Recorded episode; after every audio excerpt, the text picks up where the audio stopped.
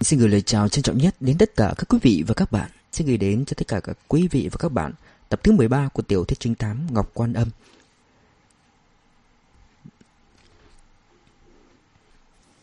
Lúc tôi được xe cảnh sát đưa ra khỏi nhà nghỉ thì trời còn chưa sáng hẳn. Đường phố thưa thớt người qua lại. Vụ nổ súng dường như không gây nên sự kinh hãi quá lớn cho dân địa phương. Mặt trời trải những tia nắng thanh khiết và dịu dàng lên nóc nhà, khiến người ta có cảm giác đó chỉ là một buổi sáng yên bình như ngày thường. Tôi chỉ nghe thấy tiếng khóc nghẹn ngào của an tâm, ngoài ra không có bất cứ âm thanh nào khác. Tôi nhìn thấy rất nhiều cảnh sát đi lại với nét mặt nghiêm nghị, cũng thấy đội phó ngô an ủi an tâm một cách vụng về, sau đó gọi điện báo cáo với cấp trên. Tuy chỉ loáng thoáng mấy câu ngắn gọn, nhưng tôi nhận thấy được lần vây bắt này sẽ điều động rất nhiều nhân lực. Cảnh sát xác nhận kẻ bị bắn chết trong nhà nghỉ là anh trai của Mao Kiệt, có thể hắn vẫn có đồng bọn khác. Vụ án xảy ra chưa lâu, có lẽ hắn vẫn chưa thể đi xa được. Mặc dù cảnh sát đã nhiều lần nói với chúng tôi rằng Cứ yên tâm, chúng tôi nhất định sẽ cứu được Tiểu Hùng về. Nhưng an tâm vẫn không thể bình tĩnh nổi. Em gần như đã sụp đổ, Em không theo tôi đến bệnh viện mà bị đưa đến sở cảnh sát thành phố. Sở đặc biệt đặc biệt phân công một đồng chí nữ đến chăm sóc và bảo vệ em. Đồng đội cũ cũng lần lượt đến thăm hỏi, động viên. Trước đây họ là chiến hữu và là anh em của em nên những lời an ủi cũng có chút hiệu quả. Sở cảnh sát cũng điều người đến bệnh viện bảo vệ tôi nhưng không phải là người trong đội phòng chống ma túy Nam Đức. Bác sĩ kiểm tra và cho tôi biết Tôi bị gãy hai cái xương sườn, trong đó có một cái suýt đâm vào tim, phần ngực bị tụ máu, xương vai cũng gãy, đầu thì xương bù lên, sau đầu cũng có máu tụ. Tôi nghe thấy các bác sĩ nói với nhau rằng tôi đúng là phúc lớn mạng lớn, vì nhiều thương tích thế mà không mất mạng. Chiều hôm đó, an tâm đến bệnh viện thăm tôi. Tinh thần em đã có vẻ ổn định hơn, em ôm lấy thân hình, quấn đầy băng và thạch cao của tôi, khóc thút thít. Tôi không còn sức để mở miệng nói, ngay đến thở nhẹ cũng đau đớn vô cùng nên không biết làm gì để an ủi em cả. Bác sĩ gọi an tâm vào phòng làm việc, hỏi em có quan hệ như thế nào với tôi. Em nói mình là vợ chưa cưới của tôi. Bác sĩ liền thông báo tình trạng thương tích của tôi cho em và khuyên em nên chuyển tôi tới bệnh viện Bình Quảng hoặc Côn Minh vì nơi đó có điều kiện y tế tốt hơn Nam Đức. An tâm dứt khoát nói, vậy đến Côn Minh đi. Lúc đó tôi không hiểu vì sao an tâm không chọn Bình Quảng cho gần mà lại đến tận Côn Minh. Do bệnh viện ở Côn Minh tốt hơn hay em không muốn đến Bình Quảng nữa? Buổi tối, An Tâm đang trông chừng tôi thì một đồng nghiệp trong phòng đội phòng chống ma túy gọi em ra ngoài trao đổi gì đó. Sau đó, anh ta ở lại bảo vệ tôi thay cho An Tâm.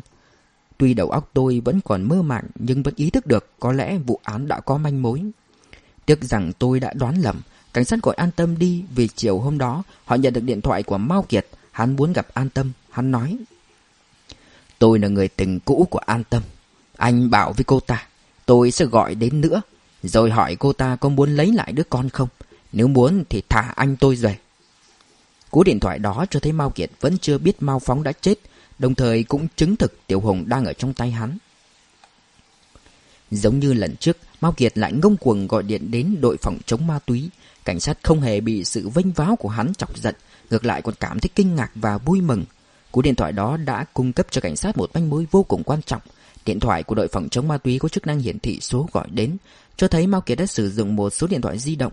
Sở cảnh sát Nam Đức lập tức hạ lệnh kiểm tra, tìm ra chủ thuê bao của số điện thoại đó tên là Trần Bảo Kim, quản lý của một công ty kiến trúc tư nhân tại Nam Đức.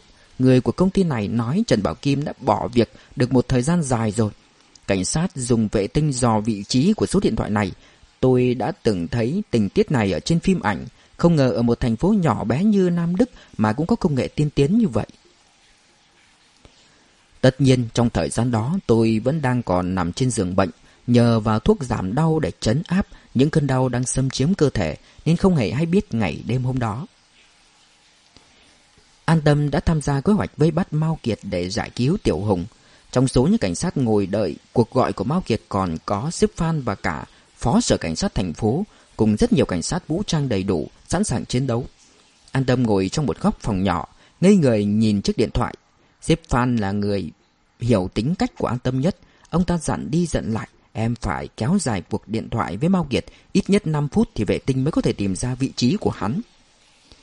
Trên 5 phút, An Tâm có thể có phận lúng túng, không biết phải làm cách nào để kéo dài thời gian. Nhiệm vụ này đối với An Tâm dường như là bất khả thi. Em và Mao Kiệt có chuyện để nói với nhau quá 5 phút sao? Em và hắn đã không còn là người yêu, thậm chí trở thành kẻ thù không đội trời chung. Nói một, hai câu với nhau đã là rất khó, huống hồ là 5 phút. Quả thực, em không muốn nói gì với hắn ngoại câu. Xin hãy trả con cho tôi. Stefan cũng biết nhiệm vụ này là quá ức với an tâm nên đã ra chỉ thị cụ thể. Mao Kiệt đòi nói chuyện với cháu, có hai khả năng. Một là hắn sẽ hẹn cháu gặp mặt như lần trước. Hai là để trao đổi con tin. Hắn muốn dùng đứa bé để đổi lấy anh trai. Chúng ta đã phong tỏa tin tức về cái chết của anh trai hắn. Chắc chắn vẫn hắn vẫn chưa biết. Khi nói chuyện, cháu cố gắng kéo dài thời gian. Hỏi hắn gặp mặt ở đâu, lúc nào, có ám hiệu gì không? Khi hắn nói thời gian và địa điểm gặp thì cháu cũng đừng vội đồng ý. Có thể đề nghị thời gian và địa điểm khác. Cụ thể thế nào, lát nữa chúng ta sẽ bàn bạc. Cố gắng dụ hắn ra ngoại ô để tiện cho người của mình ẩn náu, hành động.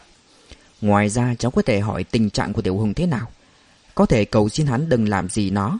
Có thể giả vờ nói anh trai hắn đang bị chúng ta bắt giữ, muốn hắn dùng Tiểu Hùng để trao đổi. Nói chung là tìm mọi cách để kéo dài cuộc đối thoại. Cũng không ngoại trừ khả năng hắn đã biết anh trai mình đã chết, không chịu trao đổi với cháu. Lúc đó dù hắn có chửi mắng nguyên rủa cháu thì cháu cũng đừng nổi giận, kích động, không được cãi lại hắn mà hãy nhắc lại những kỷ niệm xưa với hắn. Chi tiết một chút, cảm động một chút, xin hắn để tình xưa mà trả Tiểu Hùng về. Đội trưởng, cháu và hắn không có kỷ niệm, không có tình nghĩa gì để ôn lại cả. An Tâm bất chợt ngắt lời Sếp Phan. Sếp Phan khựng lại, im lặng, nhìn thân hình run rẩy của An Tâm rồi cho mày nói. Rốt cuộc cháu có muốn cứu Tiểu Hùng hay không? An Tâm không trả lời nhưng vẫn run rẩy, thái độ của Sếp Phan càng nghiêm khắc. Bây giờ chú coi cháu là một chiến sĩ cảnh sát và đang giao nhiệm vụ cho cháu đấy. Nếu không kiềm chế được cảm xúc của bản thân, không hoàn thành được nhiệm vụ này thì cháu cứ nói thẳng với chú. Cứ nói rằng cháu đã không còn là cảnh sát nên không làm nổi việc này đi. Rốt cuộc thì cháu có làm được không hả? Stefan lớn tiếng mắng an tâm khiến những cảnh sát ngồi bên cạnh cũng phải giật mình sững sờ, quay sang nhìn bọn họ, an tâm nước mắt lưng trọng đáp. Um, làm được, cháu làm được. Stefan nhìn thẳng vào mắt em một lúc rồi mới tiếp tục nói. Tốt, vậy thì chúng ta tiếp tục bàn kế hoạch. Stefan gọi vài cảnh sát đến bàn bạc xem trong trường hợp Mao Kiệt đòi trao đổi con tin thì nên hẹn gặp ở đâu. Sau đó ông ta đến nói chuyện với sở phó. An tâm chỉ ậm ừ khi nghe họ phân tích vụ án chứ không có gì đặc biệt. Cảnh sát nói Tiểu Hùng có khả năng cao là vẫn còn sống, vì nếu Mao Kiệt muốn giết thằng bé thì đã ra tay ngay từ khi ở nhà nghỉ rồi. Việc gì phải bắt nó đi. Có lẽ hắn sợ an tâm chạy trốn nên muốn dùng đứa bé để dụ em xuất hiện. Đang nói đến đó thì sở phó đột nhiên hỏi. Thế Mao Kiệt có biết đứa bé là con của hắn không? Ông ta đã cố tình nói nhỏ nhưng an tâm vẫn nghe thấy. Tim em nhói đau như thể bị kim châm, không còn tâm trí nào để nghe phổ biến kế hoạch nữa, bất giác liếc mắt sang chỗ xếp phan. Nhưng họ đã ngay lập tức chuyển đề tài, than rằng vụ án không có tiến triển, mãi không tìm ra Mao Kiệt, tất cả đều do không có người nằm vùng cung cấp tin tức. Nam Đức nằm sát khu vực tam giác vàng, những vụ buôn ma túy ở Nam Đức đa phần đều do bọn tội phạm có tổ chức thực hiện. Rất ít khi do một cá nhân thực hiện nên nếu không có đội gián thì rất khó bắt được bọn chúng. Cứ thế bàn bạc đến tận khuya, ai nấy đều tỏ ra mệt mỏi. Suốt cả buổi tối, điện thoại trong trụ sở reo liên tục. Chỉ duy nhất chiếc điện thoại mà An Tâm đang ngồi canh chừng là không. Một vài cảnh sát chỗ ngả lưng tạm, chỉ có An Tâm là vẫn ngồi yên không nhúc nhích, nhìn chầm chầm vào chiếc điện thoại. Em đang suy nghĩ xem mình sẽ nói gì với Mao Kiệt. Xếp Phan và đội phó ngô cũng không ngủ. Hai người ngồi ở một chiếc bàn khác, vừa hút thuốc là vừa nhỏ giọng bàn bạc. Trời sáng, an tâm nhìn bầu trời bên ngoài cửa sổ dần chuyển màu. Trắng thành đỏ, đỏ lại thành trắng và cảnh sát đã tức dậy. Xếp Phan liền phái người đi mua đồ ăn sáng cho cả đội. Đúng lúc đó, chiếc điện thoại vẫn nằm im lìm suốt một đêm bất ngờ đổ xuống. Tiếng chuông chói tai khiến mọi người đều khựng lại. Phòng họp phút chốc lặng như tờ. Sếp Phan ở gần điện thoại nhất, ông ta bước đến bình tĩnh nhấc máy. Alo, đội phòng chống ma túy xin nghe. Tất cả những người còn lại trong phòng dường như đều nín thở, nhìn chăm chăm vào xếp Phan. Ông ta chậm rãi đưa ống nghe cho an tâm, nhìn em một cách nghiêm nghị, không nói hay làm bất kỳ điều gì ám hiệu. Dù vậy an tâm vẫn biết Người ở đầu dây bên kia chính là Mao Kiệt Em còn biết bên cạnh Mao Kiệt chính là con trai họ Tiểu Hùng An tâm nói Alo. Chỉ nghe thấy tiếng hơi thở, Không có tiếng trả lời. Em liền nhắc lại một lần nữa, Đến lúc đó Mao Kiệt mới lên tiếng. An tâm. Em nhận ngay ra giọng của Mao Kiệt. Khi mới quen Mao Kiệt, An tâm Thấy chất giọng trầm khàn của hắn Mới nam tính và quyến rũ làm sao. Lúc này nghe lại, em chỉ thấy ghê sợ và căm hận. Mao Kiệt lại hỏi, An tâm phải không? An tâm lập tức hỏi, Con tôi đâu? Mao Kiệt không trả lời mà lại hỏi ngược lại. Cô có còn nhớ tôi không? An tâm quát lên. Con tôi đâu? Mao Kiệt dừng lại mấy giây rồi nói. Anh tôi đâu? Ở chỗ chúng tôi Chúng tôi có thể trao đổi với anh. Hãy trả con cho tôi Tôi sẽ thả anh trai của anh ra. Bảo anh tôi nghe điện thoại đi. Anh để tôi nghe tiếng con tôi trước. Bỗng mất Kiệt thay đổi ngữ điệu, Như hắn không muốn giả vờ bình thản nữa. Hắn muốn chút hết sự thù hằn và tàn độc lên đầu an tâm, nghiến răng nói, Đồn là cô là đồ đàn bà thối tha. Cô tư cách gì mà ra điều kiện với tôi? Cô quên rằng cô còn nợ tôi một mạng người à? Tôi giết chết cô, con cô, mới là hòa đấy. Nếu anh tôi chết thì cô lại nợ thêm một mạng người. Cô lúc nào cũng nợ tôi. Lời nói của hắn khiến an tâm rất bình tĩnh, Em cuống cuồng nói. Tôi... Chúng tôi chấp nhận trao đổi với anh. Một mình tôi đi, Tôi đưa anh trai đến trao đổi. Chính anh ta cũng muốn như thế. Anh nói địa điểm đi, Tôi sẽ đến. Mao Kiệt im lặng một lát, Mới nói về dễu cợt. Có muốn đến cổng chợ, Chỗ hẹn hò cũ của chúng ta không? Cổng chợ? Được, tôi sẽ đến nói chuyện trực tiếp với anh. Một mình cô? Đúng vậy Một mình tôi. Lần trước cô cũng nói đi một mình Vậy mà là dẫn theo bao nhiêu cảnh sát mặc thường phục. Cô được lắm. Xem ra hôm đó cô thực sự muốn lấy mạng tôi. Đồ khốn kiếp. Tôi sớm đã biết không thể tin cô mà. Ngay cả tòa án cũng không tin lời cô. Lần này tôi bảo đảm chỉ đi một mình. Cô lấy gì mà bảo đảm? Anh muốn lấy gì cũng được Tôi lấy tính mạng của mình ra đảm bảo cũng được. Mạng của cô, Sớm muộn gì tôi cũng sẽ lấy, Cô cứ chờ xem. Anh lấy mạng tôi cũng được, Nhưng đừng làm hại con tôi. Anh mà động tới một sợi tóc của nó, Chúng tôi sẽ lấy mạng anh trai anh. Anh không muốn anh mình quay về sao? Mao Kiệt lại im lặng. Xếp Phan và đội phó ngô đeo tai nghe, Theo dõi máy dò tìm. Sở phó nhìn đồng hồ, không nói một lời. Họ thấy Mao Kiệt bỗng im lặng. Thì đều thấp thỏm đứng ngồi không yên. Chỉ sợ hắn đột ngột cúp máy. Một lúc sau, trong điện thoại lại vang lên giọng nói của Mao Kiệt. Được, Các người muốn trao đổi sao? Tôi đồng ý. Thả anh tôi ra trước đi. Đợi tôi gặp được anh ấy rồi sẽ tự khắc trả đứa bé cho cô. Chúng tôi đồng ý trao đổi, nhưng phải đồng thời tiến hành. Anh nói địa điểm đi. Mao Kiệt cười khẩy nói. Đồ đàn bà hư hỏng. Cô tưởng tôi là thằng ngốc sao? Từ ngày đầu tiên quen biết tôi, cô đã coi tôi là một thằng ngốc. Muốn lừa tôi thế nào cũng được. Ừ. Tôi biết anh tôi đã chết rồi.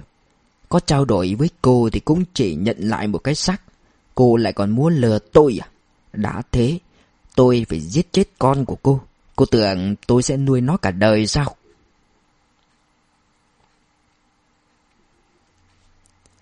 An tâm cuống lên gần như phát khóc. Mao Kiệt, tôi xin anh. Anh trả con cho tôi đi. Tôi xin anh. Thằng bé không có tội gì cả. Anh có giỏi thì đến tìm tôi đây này. Đừng hành hạ trẻ con như thế. Mao Kiệt phá lên cười nói. tôi không có bản lĩnh đó. Không tìm được cô. Tôi chỉ còn cách lấy con cô ra hành hạ thôi. Sao? Cô sợ rồi à? Cô mà cũng có ngày phải sợ hãi thế này sao? Tôi bớt đứa trẻ không có tội, nhưng nó xui xẻo nên mới làm con của cô. Tội lỗi của cô lớn quá đấy. Sau đó hắn đột nhiên lại đổi giọng ngạn ngào nói. Cô hại chết bố mẹ tôi, hại chết anh trai tôi, lại còn muốn hại chết tôi. Cô biết tôi là đứa con có hiếu, nhìn thấy bố mẹ ruột phải chết, tôi chắc chắn không chịu nổi. Tôi vốn tưởng cô lạnh lùng vô cảm đến mức không hiểu được điều đó. Nhưng bây giờ, xem ra không phải cô không hiểu. Nhìn thấy con mình chết thì cô cũng đau lòng. Vậy nên tôi phải khiến cô nếm thử cảm giác đau đớn đó một lần. Chúng ta coi như hòa. Thằng bé này thật đáng thương. Ai bảo nó là con của cô cơ chứ? An tâm đột nhiên ngắt lời Mao Kiệt. Nó... Nó cũng là con của anh. Mao Kiệt, thằng bé là con ruột của anh đó. Nước mắt an tâm lăn dải trên má.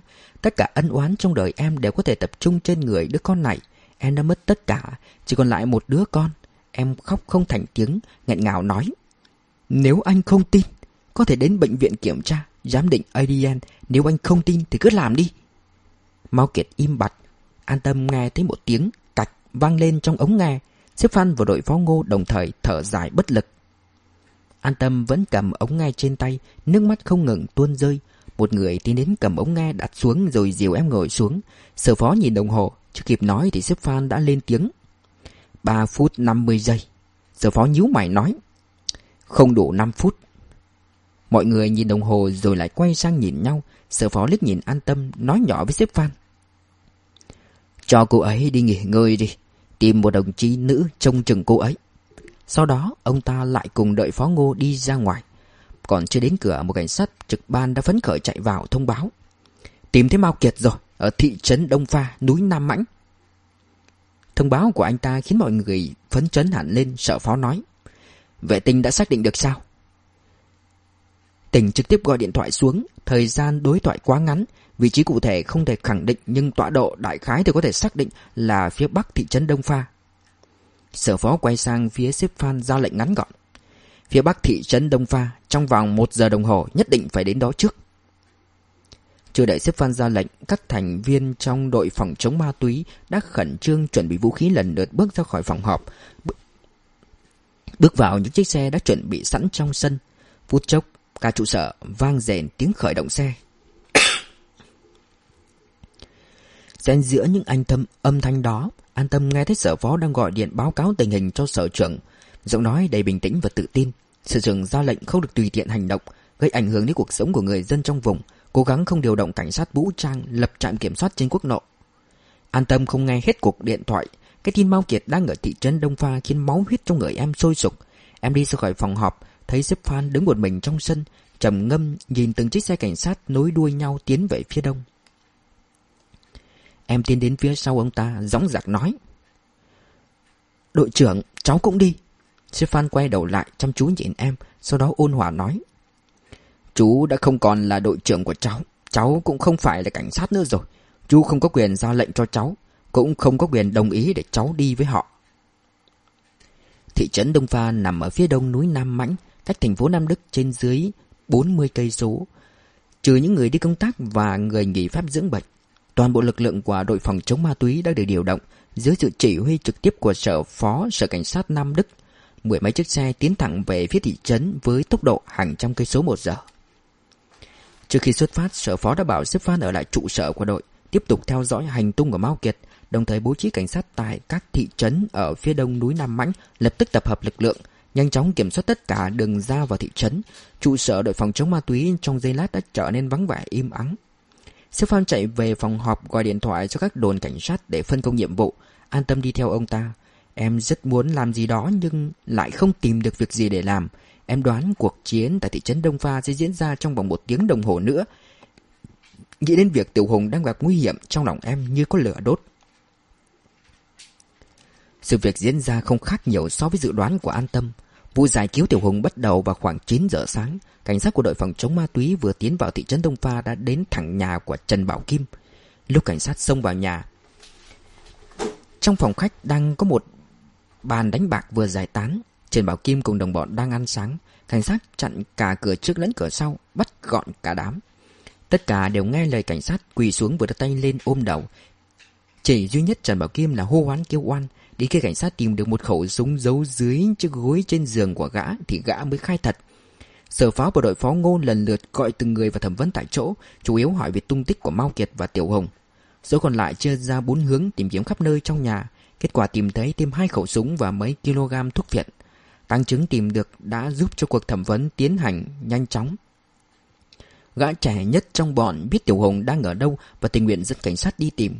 Khoảng 5 phút sau, gã dẫn cảnh sát đi qua một lối đi hẹp dẫn đến sân sau của căn nhà, dừng lại trước một bức tượng Phật bằng đá. 10 giờ 30 phút, đội phó ngô gọi điện thoại cho sếp Phan. An Tâm cũng đang ở cùng ông ta.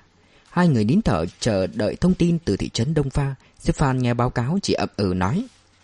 Được, tôi hiểu rồi. Dập máy ông ta quay sang chỗ An Tâm. Em liền đứng bật dậy, chăm chú nhìn ông ta, chờ đợi tin tức từ đội phó ngô. Sư Phan chậm rạt nói. Thằng bé không còn nữa rồi. An Tâm đứng như trời trồng, không òa khóc như sếp Phan đã dự đoán, thậm chí em còn không rơi một giọt nước mắt. Rất lâu sau em mới lắc đầu nói, không... Hai mắt sếp Phan ướt đẫm, ông ta tiến đến, chậm rãi ôm An Tâm vào lòng như ôm con gái của mình vậy. Ông ta có thể nhận ra cơ thể em đang run rẩy, tiếng nói của em như phát ra từ trong tim, trong xương tủy. Lúc đầu còn nhỏ, sau đó lớn dần, cuối cùng em thét lên. Không, không phải như vậy, tôi không muốn như vậy. Sau cùng an tâm Cùng hòa khóc trong vòng tay của sếp Phan Đó là nước mắt của sự sụp đầu hoàn toàn Con trai của em Đứa trẻ từ khi sinh ra đã phải chịu nhiều khổ cực chỉ có thể nương tựa vào em đã không còn nữa. Mỗi khi nhìn con Em lại tưởng tượng dáng vẻ của nó khi 5 tuổi 8 tuổi, 10 tuổi, 12 tuổi. Bảo vệ con trai Nuôi dạy nó thật tốt luôn là ý tưởng sống của em. Con của em Đứa trẻ dễ thương nhất, đáng thương nhất, ngoan ngoãn nhất đã chết rồi. Không, em không thể mất đi đứa con này được. Sếp Phan ôm lấy em im lặng. Ông ta cũng khóc. Nhưng nước mắt vừa trào ra thì ông đã vội lau đi. Ông ta chỉ biết dùng vòng tay và sự ấm áp của mình để chấn an an tâm Có lẽ khoảnh khắc đó Sếp Phan đã thực sự coi an tâm là con gái của mình Một đứa con gái mệnh khổ khiến người làm cha mẹ không khỏi xót xa Lúc này nữ cảnh sát duy nhất còn ở lại trực ban ở trụ sở chạy vào Thấy cảnh tượng đó thì chỉ biết ngơ ngác đứng nhìn Không biết nên đi vào hay lui ra Stefan quay đầu lại, nữ cảnh sát ngượng ngùng nói. Báo cáo sở trưởng gọi điện đến. Sếp Phan dịu an tâm ngồi xuống ghế rồi chạy đến phòng trực ban. Trước khi đi còn dặn nữ cảnh sát.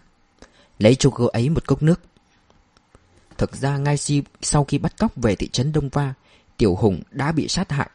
Nguyên nhân là thằng bé cứ khóc mãi khiến cho Trần Bảo Kim và đám bạn cờ bạc của hắn bực bội. Bọn chúng lấy gối đè vào đầu thằng bé Không ngớt miệng chửi Mao Kiệt Tự dưng lại rước một cục nợ về Mao Kiệt vốn không muốn dùng Tiểu Hùng làm con tin Cũng không ngờ thằng bé lại khóc dai đến thế Hắn rằng lấy cái gối trong tay đồng bọn Định dán băng dính vào miệng tiêu Hùng Nào ngờ thằng bé đã tắt thở rồi Tảng sáng hôm đó Hắn đã chôn Tiểu Hùng dưới bức tượng Phật phía sau nhà Lúc đó ma Kiệt hoàn toàn không biết đứa bé Mà chính tay hắn đang chôn chính là con trai mình Nữ cảnh sát nhìn mặt an tâm cũng đại khái đoán được đã xảy ra chuyện gì. Cô ta nhanh chóng chạy đi lấy nước. An tâm ngồi trên ghế, không ngừng run rẩy, đầu óc hoảng loạn. Từng sợi dây thần kinh và tế bào trong người em đều tập trung vào một suy nghĩ mà em cố gắng xua đuổi. Con trai của em, em vĩnh viễn không được nhìn thấy nó nữa rồi. Con trai của em, thứ quý giá nhất trong đời em đã vĩnh viễn ra đi. Tôi không biết lúc đó an tâm có nghĩ tới tôi không Tôi cũng là người thân quan trọng của em Thậm chí tôi là người yêu em nhất Quan tâm đến em nhất Tôi cũng yêu thương cả Tiểu Hùng Cũng đau đớn khi nó không còn nữa Tâm trạng bi thương của An Tâm bị chen ngang Bởi tiếng điện thoại reo Trong phòng dự họp. Ngoài An Tâm ra, không còn ai khác, Tiếng điện thoại reo cho căn phòng trống trải càng trở nên chói tai hơn. Thậm chí khiến người ta giật mình, sợ hãi. Em nhấc máy một cách cứng nhắc như một cái máy. Alo, Giọng nói của em đã trở nên khàn độc do khóc quá nhiều. Giọng nói của một người đàn ông vang lên trong ống nghe. Tôi muốn gặp An Tâm. Gặp An Tâm? Em thất thần hồi lâu rồi hỏi lại. Anh là ai?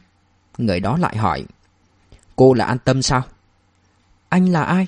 An Tâm nhắc lại Người đó đột nhiên im lặng An Tâm đã nhận ra hắn là ai, Vội hỏi Con trai tôi đang ở đâu? Hắn im lặng mấy giây rồi hỏi Đứa bé đó là con tôi sao? An tâm cố gắng kiềm chế sự run rẩy trong giọng nói và cả trong tim mình. Anh đang ở đâu? Hắn gần như quát lên. Đứa bé là con tôi sao? Anh đang ở đâu? Tôi sẽ trực tiếp trả lời anh. Tôi sẽ kể cho anh nghe tất cả. An tâm bình tĩnh nói. Tôi chỉ muốn biết thằng bé rốt cuộc có phải là con của tôi hay không. Cô nói thật thì tôi sẽ trả nó lại cho cô. Là con của anh. Con đẻ của anh. Hắn lại im lặng một lúc mới nói. Còn nhớ quán trà trên núi Nam Mãnh không? Tôi đội cô ở đó. Nửa tiếng, quá nửa tiếng tôi sẽ đi. Nếu cô mang theo người, đồng nghĩa với việc tự phán án tử cho con trai mình. Được, tôi sẽ đến một mình. An Tâm nói.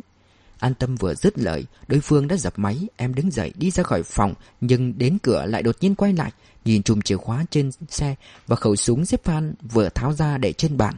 Em lập tức cầm lấy khẩu súng và cả chìa khóa, nhanh chóng chạy ra khỏi phòng. Trong sân không có người, chỉ có chiếc xe Jeep cabri cũ kỹ của sếp Phan, an tâm vội vàng lên xe. Tiếng khởi động xe ẩm ý vang lên. Qua kính chiếu hậu, an tâm nhìn thấy nữ cảnh sát vừa cầm cốc nước chạy từ phòng họp ra, vừa hô hoán gì đó. Cuối cùng chỉ biết ngơ ngác đứng trong làn khói bụi do xe Jeep tạo lên khi lao ra khỏi sân trụ sở. Lúc đó là khoảng 10 giờ 40 phút, ở trong bệnh viện tôi đang được y tá cho uống nước, bỗng nhiên bị sặc, ho sặc sụa, lồng ngực đau như cắt. Sau đó tôi đã nôn một búng máu lên chiếc khăn trắng toát của bệnh viện. Bác sĩ nháo nhào chạy đến, hỏi tôi sao lại ho ra máu thế. Tôi chỉ biết khó nhọc lắc đầu, không hiểu sao lại có một dự cảm chẳng lành. Bác sĩ dặn y tá tiêm thuốc an thần cho tôi. Khi tôi từ từ chìm vào giấc ngủ, cũng chính là lúc an tâm lái chiếc xe Jeep đến quán trà trên núi Nam Mãnh. Mặt trời đã lên trên đỉnh đầu, tỏa nắng chói chang và làm không khí trở nên nóng nực, ngột ngạt, không có lấy một cơn gió. Dường cách yên tĩnh vang vọng âm thanh của chiếc xe Jeep. An tâm dừng xe trước quán trà, cầm súng bước ra từ đám khói bụi do chiếc xe tạo lên. Trong quán rất tối, chỉ có chủ quán và một nhân viên phục vụ trẻ tuổi, ngoài ra không có một vị khách nào. Chủ quán thấy an tâm bước vào, liền nhiệt tình đón tiếp. Em hỏi bà ta có ai đến đó không? Bà ta đáp cả buổi sáng không có vị khách nào. An tâm đi đến chiếc bàn gần cửa sổ mà ngày xưa em và Mao Kiệt từng ngồi. Trên bàn đã bày sẵn một bình trà và một cái chén. Em đặt súng lên bàn nói. Cho tôi một bình trà xanh. Chủ quán nhìn thấy khẩu súng mới sực nhớ ra em chính là cô gái trẻ bị người yêu đánh năm nào. Bỗng chốc trở nên mất bình tĩnh, gượng cười nói. Vâng, vâng, trà xanh, trà xanh, có tác dụng hạ hỏa đấy. An tâm không thèm nhìn bà ta, Em có chút căm ghét vì bà ta đã từng làm nhân chứng cho Mao Kiệt, xác nhận em và anh ta có quan hệ yêu đương. An tâm nhìn ra ngoài cửa sổ, thấy vách núi, thằng đứng trông thật đáng sợ. Em nghĩ nhất cử nhất động của mình lúc này có lẽ đều trong tầm mắt của Mao Kiệt. Địa hình ở đó rất thuận lợi cho việc ẩn nấp và chạy trốn. Có khi Mao Kiệt đang theo dõi em từ bên kia vách núi hoặc sẽ đột nhiên nhảy ra từ một con đường bí mật nào đó cũng nên.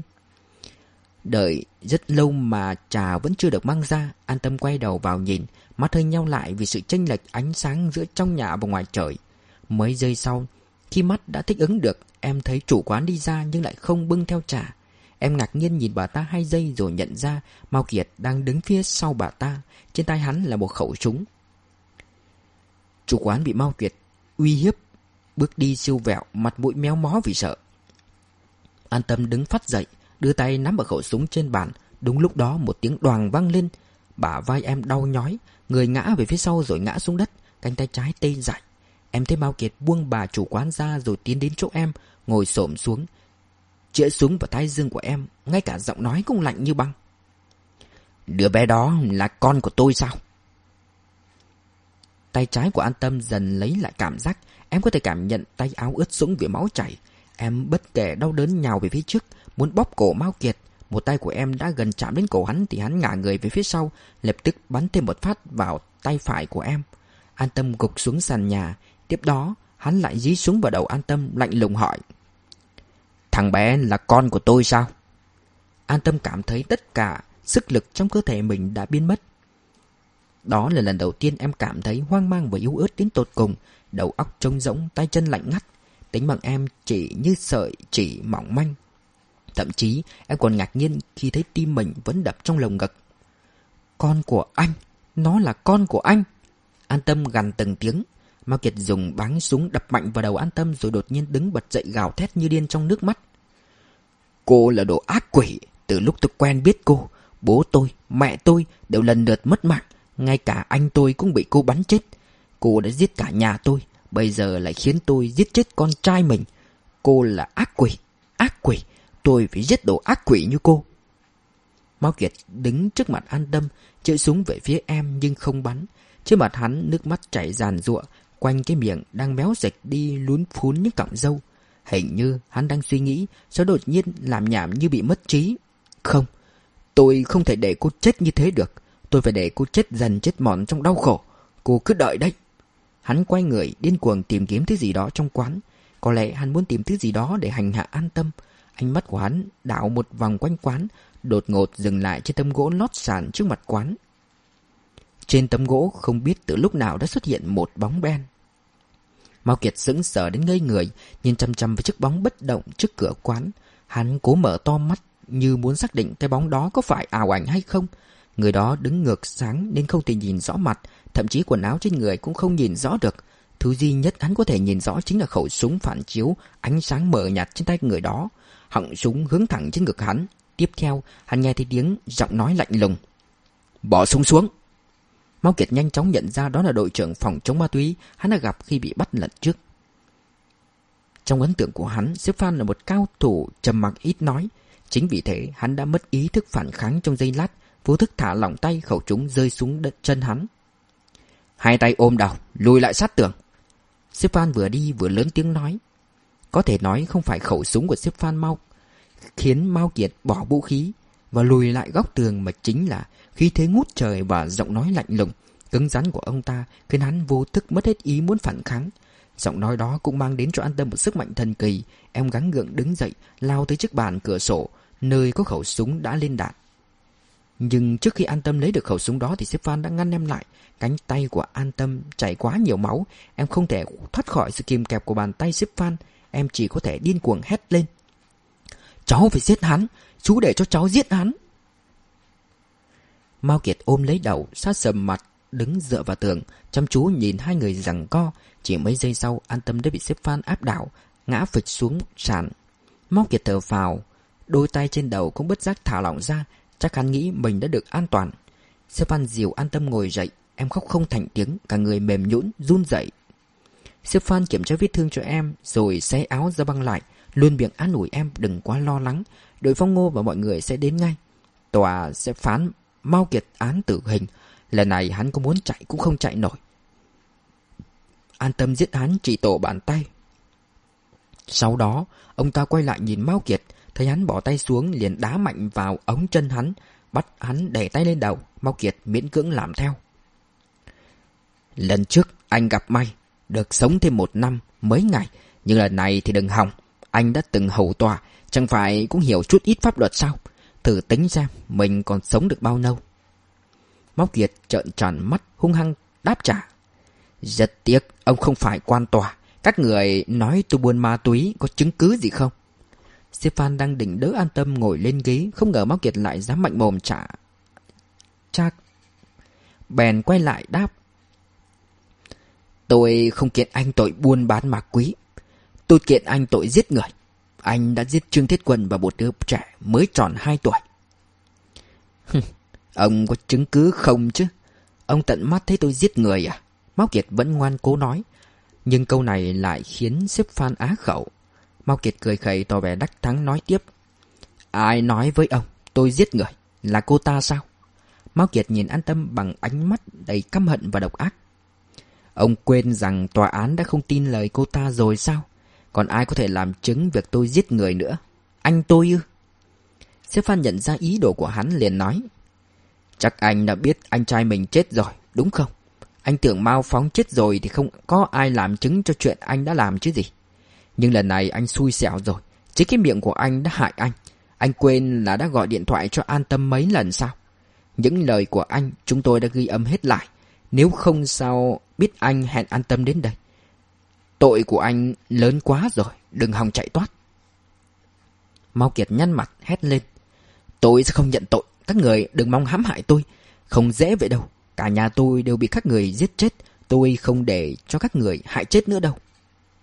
Stefan nhìn Mau Kiệt, có lẽ ông ta chưa bao giờ thấy một kẻ điên cuồng và ngoan cố như thế.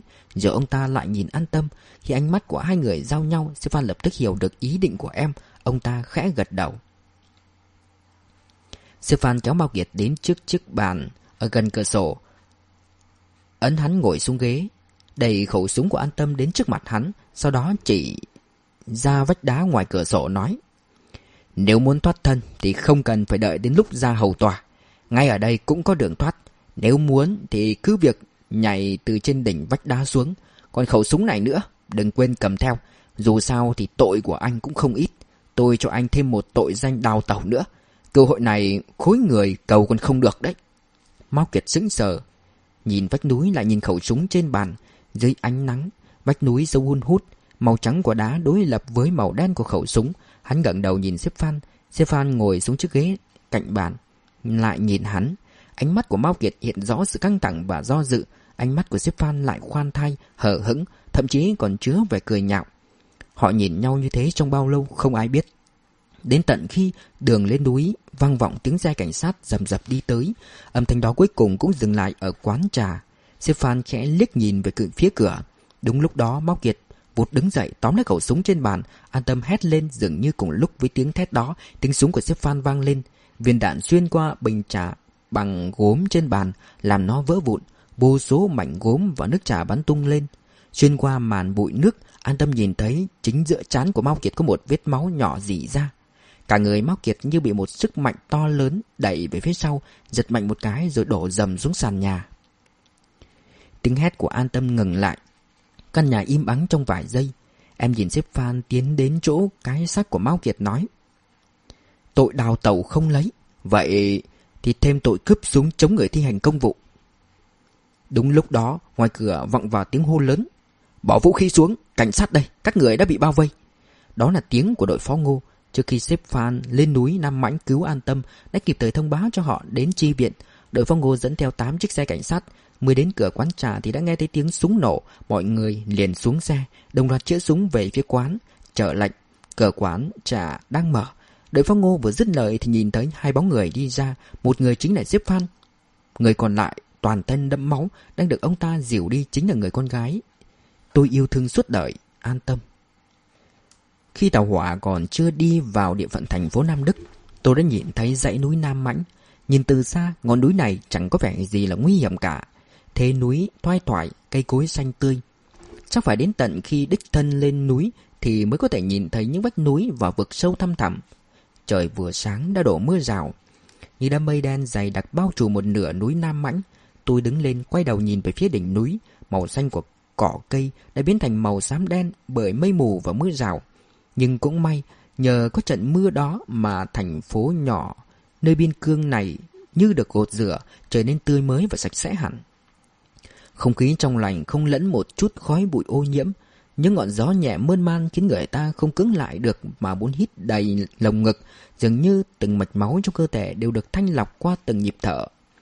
Tôi chọn một con đường đá ướt nước mưa, mỗi đoạn gập ghềnh đều in dấu ấn tháng năm, hướng về trung tâm thành phố, như cô gái quê mộc mạc đứng tựa vào cửa sổ trong các cửa tiệm bên đường, lặng lẽ nhìn những người bộ hành bước đi vội vã. Cứ mưa là thành phố này trở nên hiu quạnh, vắng vẻ lạ thường, sự vắng vẻ này cũng là một trong những điểm đặc sắc của Nam Đức. Ở thành phố lớn, dù nắng hay mưa, trên đường đều đông đúc và hỗn tạp, khiến con người dễ có cảm giác bực bội.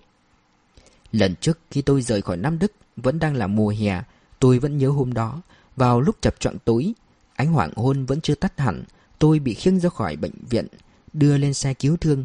Xe cứu thương hú còi tiến về phía nhà ga để kịp chuyến tàu tốc hành xuất phát lúc sẩm tối.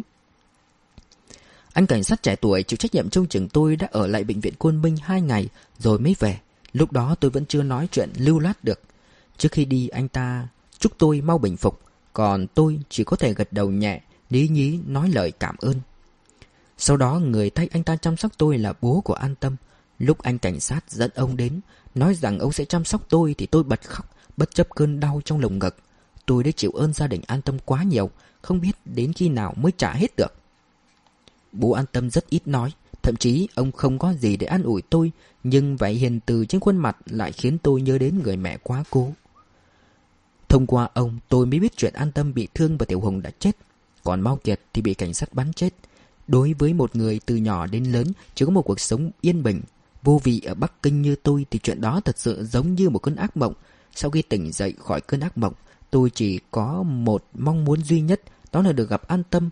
Tôi nhớ em đến mức phát điên, nhưng không có cách nào đến thăm em được. Còn bây giờ, tôi đã có thể vượt ngàn dặm xa xôi từ Mỹ về đây để gặp em. Không sai, Dù chỉ có thể gặp em một lần thì tôi cũng cam lòng. Từ khi bỏ nhà đi, An Tâm không hề liên lạc với tôi một lần nào. Tôi đã từng tuyệt vọng cho rằng em thấy chán nản với cuộc sống tương lai mà chúng tôi đã dự định với nhau. Nhưng bây giờ, tôi quyết tâm phải tìm bằng được em. Tôi tin rằng sau khi tìm được em, chúng tôi lại có thể bắt đầu cuộc sống bình đẳng hàng ngày, mong đợi. Cơn mưa bụi và không khí xe lạnh khiến tôi đột nhiên tỉnh táo, khiến tôi ý thức được rằng có lẽ đó chỉ là một mộng tưởng tươi đẹp của tôi, biết đâu an tâm không muốn ở cạnh tôi. Có lẽ mầm sống của sự an ủi, dạn nứt trong mối quan hệ của chúng tôi đã bắt đầu xuất hiện từ mùa hè năm ngoái, nhưng tôi vẫn ngu ngơ không nhận ra. Trong khi nằm dưỡng bệnh ở thành phố Côn Minh mát mẻ như mùa xuân, tôi thậm chí còn không biết Bắc Kinh đang trải qua một mùa hè đỏ lửa. Các vết thương của tôi dần dần bình phục, tiền chữa bệnh đều do bố an tâm chi trả, cộng thêm chi phí mua thuốc bổ, thức ăn. Chắc bố mẹ em đã tiêu tốn hết cả gia sản. Tôi cũng từng nhiều lần hỏi họ có thiếu tiền không, nhưng lần nào bố an tâm cũng chỉ lắc đầu nói. Không sao, không sao, cháu cứ dưỡng bệnh cho tốt, đừng lo cho mấy chuyện này. Mẹ an tâm cũng đến Côn Minh thăm tôi một lần, mang theo tin tức của an tâm. Bà nói vết thương của an tâm sắp lành, nhưng vì mất máu quá nhiều nên cơ thể vẫn còn rất yếu. Ngoài ra bà cũng nói an tâm vẫn chưa thoát khỏi nỗi ám ảnh của việc Tiểu Hùng gặp nạn. Tinh thần không được ổn định lắm. Nó rất ít nói chuyện với bác. Chỉ lặng lặng một mình. Chẳng chỉ có cháu mới có thể khuyên bảo nó được. Nó không nhắc đến Tiểu Hùng, nhưng có nhắc tới cháu. Dục bác đến thăm cháu từ lâu rồi. Mẹ em nói. Nghe xong, tôi kiên quyết xin bác sĩ được gọi điện thoại cho an tâm. Bố mẹ liền dìu tôi đến một phòng làm việc trong bệnh viện. Lúc đó an tâm vẫn chưa thể xuống giường. Tôi gọi vào số di động của sếp Phan, may mà lúc đó ông cũng đang tới thăm an tâm. Giọng nói khàn độc và yếu ớt trong điện thoại của an tâm khiến tôi cảm thấy có phần xa lạ. Em chỉ theo thào một câu. Dương Thụy, em nhớ anh. Tôi dưng dưng muốn khóc, nói rất nhớ em, yêu em, dặn em dưỡng bệnh cho tốt. Còn nói chúng tôi sẽ sớm được gặp nhau thôi. Mọi chuyện đã qua rồi, tương lai sẽ tốt đẹp hơn. An tâm không nói tiếng nào, một lúc sau, tôi nghe thấy giọng của sếp Phan. Ông ta bảo an tâm có vẻ kích động nên không tiện nghe điện thoại. Có gì thì để ông ta chuyện lời giúp. Tôi biết lúc đó an tâm đang khóc liền nói. Không có gì đâu ạ. Nhờ chú nói với an tâm là cháu sắp bình phục rồi. Khi nào khỏe lại, cháu sẽ đến gặp cô ấy. Có lẽ vì còn trẻ nên sau khoảng 2 tuần điều trị, tôi đã có thể đi lại được. Ngay sau khi có thể xuống giường, tôi liền đòi xuất viện để đến Nam Đức chăm sóc an tâm. Tôi rất nhớ em và cũng không đành lòng nhìn bố mẹ em vét cạn gia tài để chăm lo cho tôi. Cuối cùng bác sĩ và bố mẹ an tâm cũng đồng ý. Ngay trước hôm tôi xuất viện, khi trời còn chưa sáng, an tâm đột nhiên xuất hiện tại bệnh viện. Em vẫn còn rất yếu nên mẹ phải dìu đi. Chúng em gầy và xanh xao đến nỗi tôi gần như không nhận ra. Chúng tôi đã ôm nhau rất lâu và ngạn ngào trong tiếng khóc không thành tiếng. Chúng tôi về tới Bắc Kinh khi đợi nắng nóng nhất của mùa hè năm đó vừa đi qua. Bố an tâm phải quay về Thanh Biên vì có việc, còn mẹ an tâm theo chúng tôi về nhà. Bà ở với chúng tôi một tháng, chăm sóc cơ thể yếu ớt và cả tâm hồn bị tổn thương của chúng tôi. Như người ta vẫn nói, loại thuốc chữa lành vết thương hữu hiệu nhất chính là thời gian. Sau một tháng tôi và an tâm đã khỏe lên nhiều. Không ai nhắc đến chuyện cũ. Trên tường và tủ đầu giường không còn ảnh của Tiểu Hùng và bất kỳ đồ đạc nào của thằng bé nữa. Chính an tâm đã cất chúng đi. Thậm chí còn nói với tôi rằng em đang cố tin là mình chưa kết hôn, chưa sinh con, chưa từng làm cảnh sát và chưa từng trải qua bất cứ mất mát nào trong đời. Em cố nghĩ rằng bản thân mình, từ thể chất đến linh hồn đều là một cô gái thuận khiết trong trắng. Tôi biết em đang cố gắng hết sức để thoát khỏi nỗi ám ảnh giống như cái hố đen vô hình đó. Tôi cũng biết em đang cố cứu mình khỏi vực thẳm đau khổ, đang cố lạc quan và một tương lai tươi đẹp hơn. Thật là tốt, đó mới chính là an tâm kiên cường của tôi. Tôi tự hỏi, có thể giúp em được gì đây? Ngoài sự quan tâm chăm sóc hàng ngày, thứ duy nhất tôi có thể cho em chính là tình yêu. Tôi muốn làm cho cuộc sống của hai đứa tràn đầy những sự tự... Sự quan tâm, ân cần, nho nhỏ và những lời đường mật ngọt ngào. Nhưng chúng tôi tuyệt nhiên không nhắc đến hai chữ kết hôn. Sau đó, tôi may mắn được nhận vào làm quản lý tại một câu lạc bộ đưu ngựa, lương tháng hơn 2.000 tệ. An tâm tạm thời chưa đi tìm việc, tiền lương của tôi đủ để lo cho cuộc sống cho hai người. Chúng tôi quay trở lại cuộc sống bình dị, yên ổn trước kia. Hàng ngày tôi đi làm, còn an tâm dọn dẹp nhà cửa và nấu nướng. Ngày nghỉ tôi cùng em làm việc nhà hoặc đi chơi loanh quanh. An tâm vẫn luôn chăm sóc tôi rất chu đáo, ngay cả việc gội đầu, rửa chân, chuẩn bị quần áo đi làm. Em cũng không bỏ qua. Tôi nghĩ em đã coi tôi như tiểu hùng vì có những lúc thái độ của em, ngữ điệu của em cứ như một người mẹ đối với con trai mình.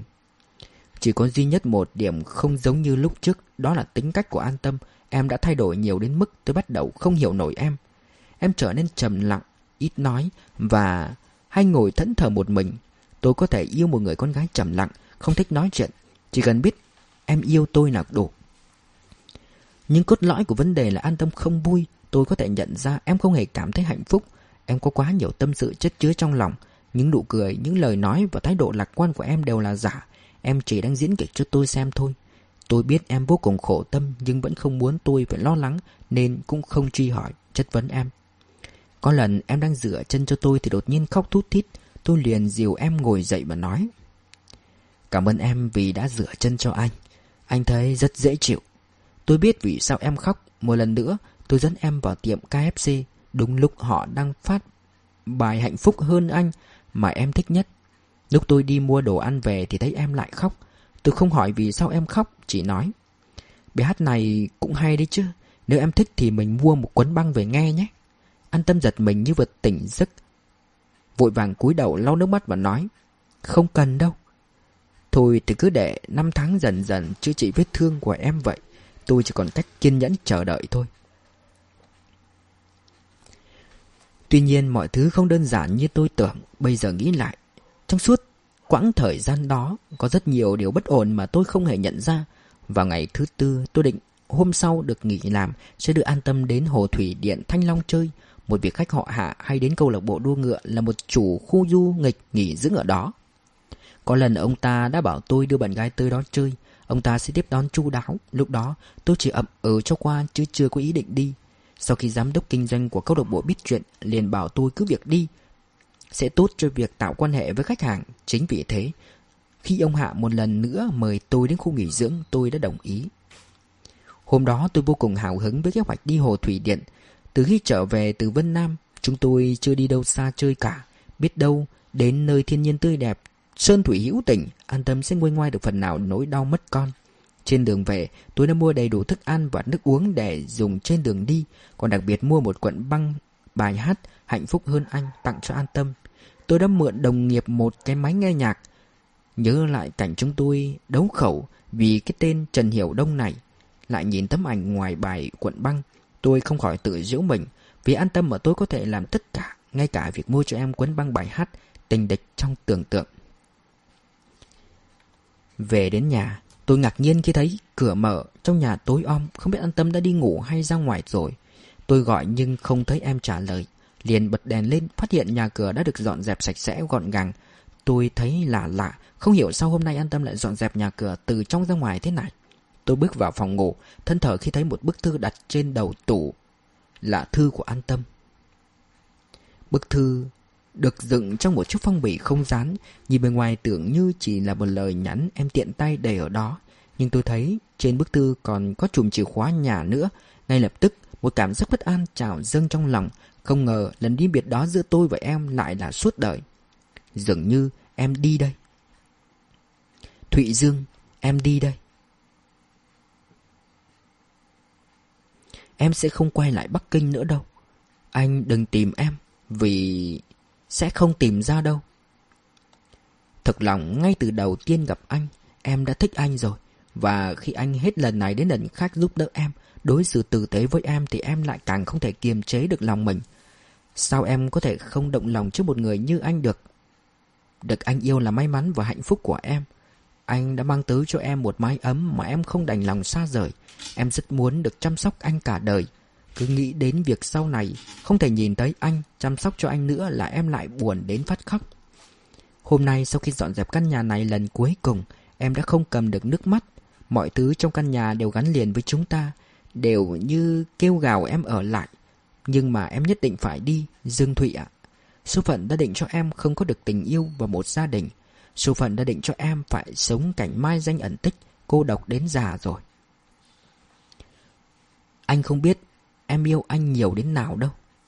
Em yêu anh còn nhiều hơn yêu thiết quân nữa. Anh đã cho em niềm hạnh phúc mà em không thể có được khi ở cùng thiết quân.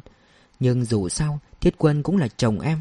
Em không thể nói chuyện yêu đương ngay sau khi chồng con mình ra đi được. Em cảm thấy mình phải có trách nhiệm với họ. Thậm chí có thể chết vì họ. Em không thể hưởng hạnh phúc một mình được. Mỗi ngày em đều có cảm giác họ đang nhìn em, đang nói với em rằng họ cũng muốn sống bình yên và vui vẻ như thế. Thiết Quân và Tiểu Hùng chết đều do lỗi của em. Em không thể bỏ mặc họ mà sống vui vẻ được. Em biết rời xa anh sẽ làm anh bị tổn thương, sẽ khiến anh tức giận, đau khổ. Thế nên em mới về Bắc Kinh cùng anh. Em muốn thử quên đi quá khứ, làm một người mất trí nhớ để sống với anh cả đời, nhưng em đã thất bại. Ngoài bố mẹ em, trong số những người yêu thương em nhất, chỉ còn mình anh sống sót. Anh xứng đáng được hạnh phúc. Em tin rằng sẽ không có nhiều cô gái lương thiện và xinh đẹp yêu anh. Anh chỉ cần quên em đi và đến với họ thôi. Rất đơn giản đúng không nào? Dương Thụy, em xin lỗi vì không thể ở bên cạnh chăm sóc anh được. Anh mau quên em đi, càng sớm càng tốt. Nếu như có kiếp sau, nói không chừng chúng ta sẽ gặp lại nhau. Vậy thì đợi đến kiếp sau, chúng ta tiếp tục mối duyên tình này nhé. Khi đó, hy vọng anh vẫn sẽ yêu em, tốt với em như bây giờ. Cảm ơn các bạn đã lắng nghe phần thứ 13 của tiểu thuyết trinh thám Ngôn tình Ngọc Quan Âm của tác giả Hải Nham. Nếu có thể, rất mong nhận được sự donate ủng hộ của các bạn. Thông tin donate có để ở dưới phần miêu tả để có thêm kinh phí duy trì việc đọc. Xin cảm ơn các bạn rất nhiều. Xin chào và hẹn gặp lại.